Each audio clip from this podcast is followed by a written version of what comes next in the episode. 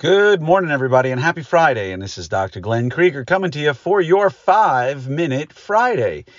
Now, before I get into today's topic, uh, I just want to tell you real quickly things are opening back up. Hopefully, life is going to start getting a little bit back to normal.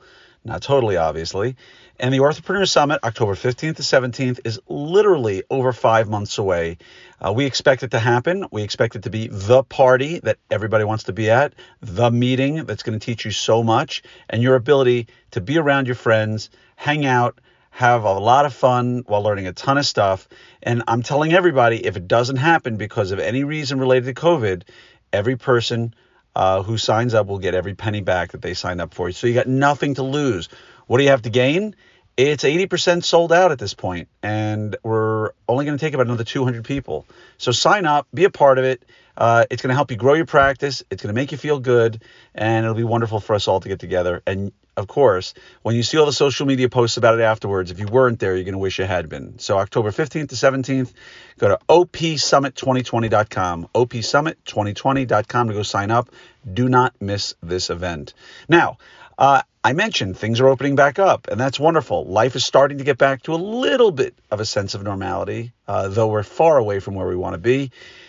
And online, we're watching all of our peers, myself included, starting to open up little by little, and we're learning how to make things work. And the suggestions I'm going to make to you are these. Uh, first of all, don't go overboard. Uh, as was posted by somebody out there, you don't need to be wearing a spacesuit uh, to be practicing. You don't necessarily need to be making permanent changes to your practice until they're mandated to protect your patients.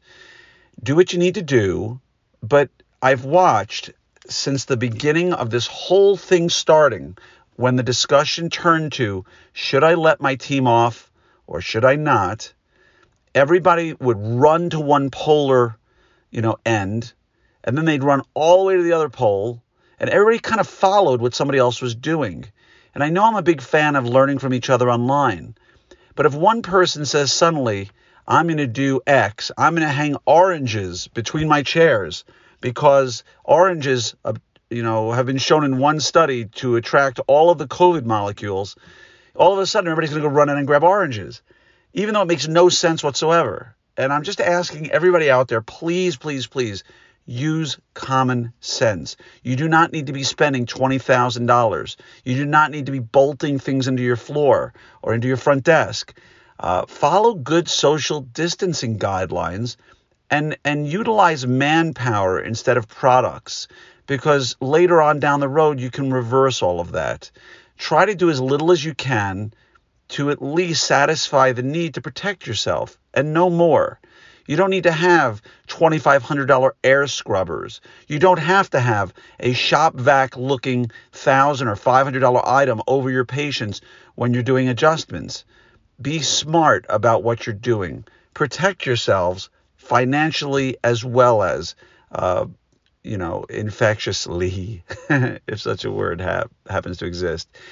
And number number two, let's make it clear to the world that we are not dentists. Okay?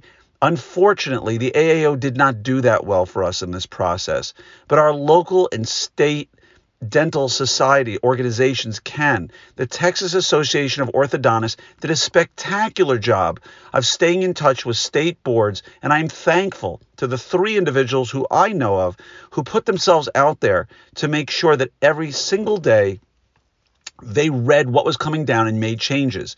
So I'm not telling you not to be a part of the AAO, but I am telling you get involved with your with your state ortho association because as we all know now, especially with some of these at-home aligner companies, the state board is where these changes are going to happen and we need to be on top of that. So please please please please protect yourselves, be smart but get involved on your local level at the at the political lobbying campaign level at the very least to make sure that your local ortho association has the ability to say what's right to your state boards and make things happen. And unfortunately, while we have to belong to a federal organization or should, most of us realize through this that that's not going to help us a whole heck of a lot other than some good tax write-offs that are going to come from it. So again, please, please, please spread the word about this. Wishing you guys an amazing Friday. Go to opsummit2020.com and sign up for the meeting. You have nothing to lose. You heard it here. Looking forward to seeing you there. Wishing you a great Friday and a great weekend. Take care.